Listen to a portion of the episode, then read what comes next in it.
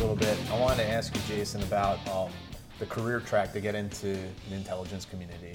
And a lot of people have this vision in your head, like I got to go to uh, you know Georgetown or wh- whatever the case may be. I got to be a triathlon, you know, champion or something like this. No.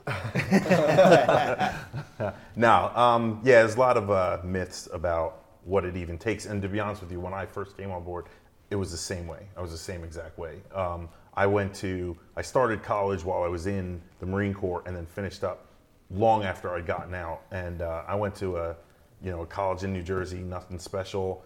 And I was sitting in a room. It was before I EOD'd. It was like some big group interview thing, and all these people were talking about. I went to Yale, you know, I went to Brown, all these other things. And I'm like, crap. There's no way I'm going to make it.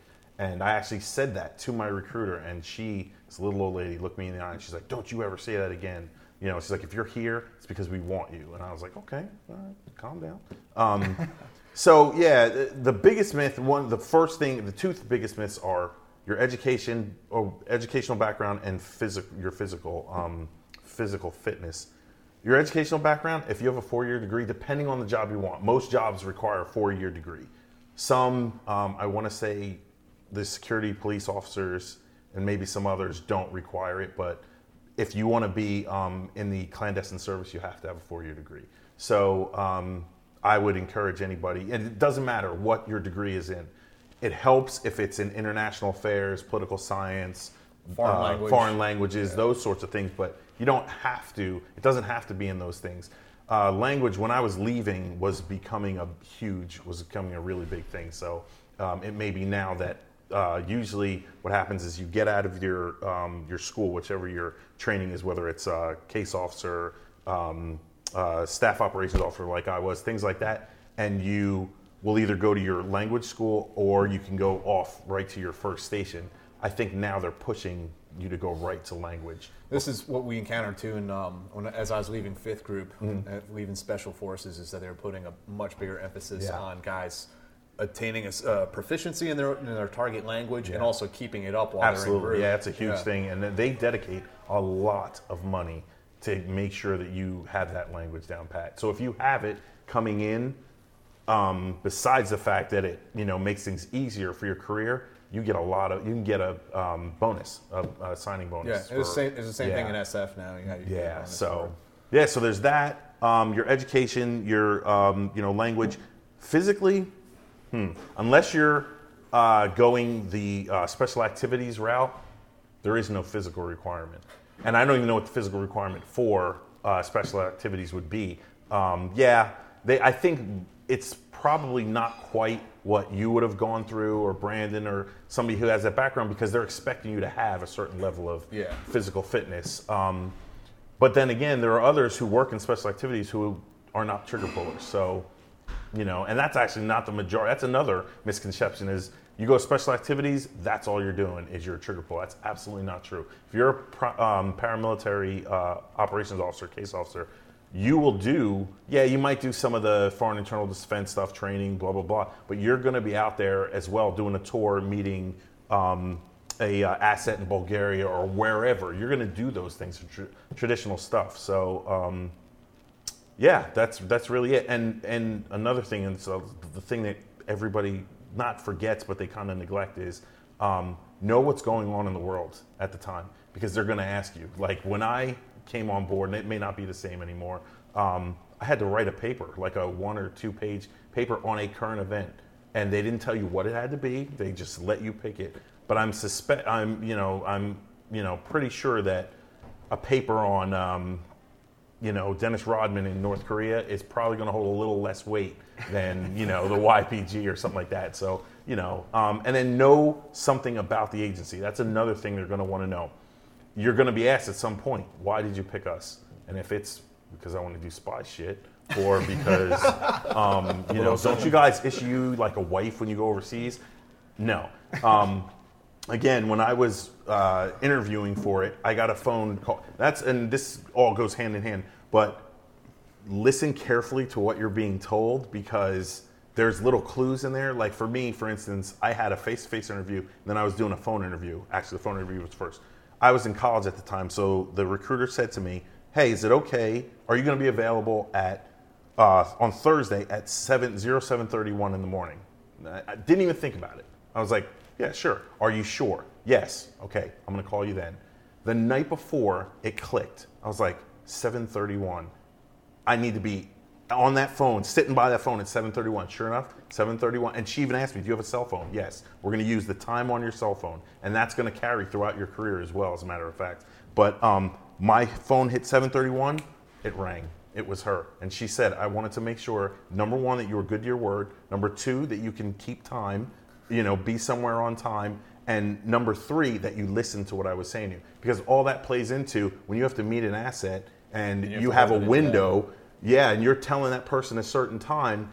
If they're on time and you're not, number one, they can either A, get rolled up, or B, just walk away because you're not there. And B, that's your credibility in your word. So they're going to want to know those things. So it, it comes down to a lot of different things. Integrity is one of them. Um, you know, all those things are uh, are pretty. Um, all of those things are important, but there is no physical. You know, um, they've- I've worked with people in wheelchairs, people who have cerebral palsy, um, people who are um, what's that called, a cochlear implant thing, who are deaf, people who are blind. But That- they're there because they're intellectuals. Yes, they're there because intellectually they fit the bill. They they're what the um, agency was looking for, and um, so yeah. And did I work with some complete and utter assholes? Absolutely. They had the ba- the educational background. They had all that stuff. But the one thing that they'll tell you when you go through your training, the one thing that they cannot teach you is to be a human being. If you're just a complete ass, Yeah. you can have all those other skills, but if you can't build rapport with the person that's sitting across from you because you're looking down on him because he is a you know a goat farmer or or that term that we all love to use, goat humper, which I can't stand. If you if you he picks that up, he's gonna stop. He's gonna shut down right there. He's not gonna tell you a thing. I remember I was once told that the, the key to human intelligence is empathy. Absolutely.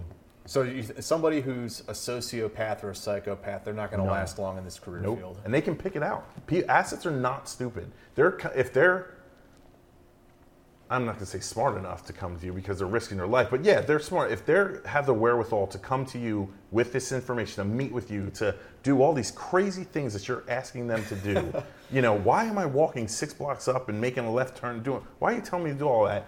Um, if they're doing that, they're they have some sort of intelligence about them.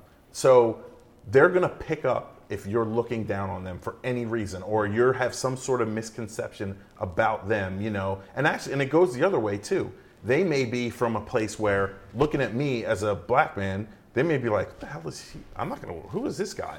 You know? And it just doesn't work out. That's when i have to be the bigger person and turn turn it Turn back around, around, yeah. yeah and and you know bring it back down to earth. But yeah they can't teach you to be a human being. If you don't have it you just don't have it. For the person that was considering, you know, applying to an agency like the Central Intelligence Mm-hmm. Agency, are there any like books or literature you'd recommend? Something written by former agency employees that Um, they should take a look at? Yeah, there's a, a couple of different ones. Um, Lindsay Moran's book, um, and I'm, all these names are going to escape me, but Lindsay Moran's book is pretty good. It's I think it's a little short, but um, she I don't think she did it for very long, but she did it long enough where she was successful. She was pretty Yeah, she worked in. Eastern Europe. Yeah, yeah, Yeah. very successful in her career. That was a good book, and that's the other thing they're going to require you to read if they still do it. Certain books. Um, let's see, Charles Faddis's uh, book. Um, he's got a couple of different books. Um, Beyond Repair is a good re- book, but you have to read certain books, like his book. He's basically saying the agency is broken and it needs to get fixed this way. So if you go in thinking I'm going to work for a broken organization, you know, I kind of jade you a little bit. But if you go in with an open mind that this guy did it for 20 plus years, you know, he knows a little bit about what he's talking about. Um, let's see. Now I'm, I'm, I'm completely blanking on the name of these books, but yes, any book that you can read on the agency, whether you think is good or bad, you know, whether it's positive or negative, any book will, will help because it'll give you a little bit more. The, the ones for me are more less of the facts. You know, the agency started, you know, with the national. I met with this guy on the street corner, and Yeah, it's more. I meet, uh, you know, you know, back in 1962, I met with this Russian because now you're getting the mindset of the person who is actually out there doing these things. Um, you know, it's for me, the ones that meant the most to me were the ones who were the quote unquote grunts on the street, who were meeting assets, things like that, rather than the policy. You know, the one I was the, The president's director yeah, of Red Sea. yeah, or I was the president's briefer, or like um, uh, that uh, HBO documentary that I think it's HBO that's on um, Spy Master. Um, that's a good one. I really enjoyed that documentary, but you're looking at it from a thirty thousand foot level, whereas the books about the guy who is and gal who's down on the street, those are the best ones. So the other thing, interesting thing that you two guys did after you finished your Syrian adventure is uh, you were both gluttons for punishment. So you rolled over to Ukraine just as the war was heating up. Uh, and uh, Jamie, I was wondering, uh, you had a great story about how you rolled into that country and what happened like in those first like 24, 48 hours. I mean, there's some stuff I'm pretty sure Buck won't uh, want us to say, but uh, no, I mean, rolling into rolling into Ukraine was just complete madness. Um, you know, Buck like rings me up and he's like, "Hey man, it's like you want to go to Ukraine?" I was like, "My missus gonna kill us," you know. Just got kind of just got back from Syria, you know, just got back from Christmas and that, and he's like, "Nah, come on, we'll go. It's January. Let's let's, let's go to Ukraine." So we roll into Kiev, and um, you know, we, we still didn't have a contact at this point. To be honest with you, did we? We didn't have a contact just yet. Well, we had kind of a contact. yeah, well, yeah, Kind of a contact. kind of a contact, but we had nobody solid within inside of a Part of a sort of a lead. yeah. Well, we didn't have anybody solid within a unit, and then uh, it was Swampy. Swampy actually got in touch with uh, Swampy got in touch with me because he wanted to go to Syria to obviously go and fight with the YPG, and I was like, nah, fuck that man, this place is so much better. And um, he was like, okay, so where you at? We were like, oh yeah, so we're in Kiev, and it was that night. Me and uh, we were walking down Maidan, down to Maidan Square, weren't we? And um, it was a really like similar, like a, I don't know, it was a really um, picturesque in a way, wasn't it? You had all the little candles were all like lit up. The clo- the road was all like closed down. Have all these pictures of all these fallen Ukrainian soldiers. You know, you've got the Ukrainian flag like waving in the air. It's like it looks All like the, a scene. the buildings were like covered in carrying flags. Yeah, yeah. One building was completely covered in a flag. Yeah. Just walking down the main drag, and it was like it was such a trip too, because like the streets were closed off, and it was all in remembrance of Maidan, which happened like almost exactly a year after we got there. So the massive remembrance there, and also uh, dedication essentially to everybody who died in ATO at that point. So the all of Maidan Square was covered in like placards and candles and everything, recognizing the war dead at that point. So it's like we're walking right into that. Like, holy shit, it's a little solemn. What's, what's going down here, bro?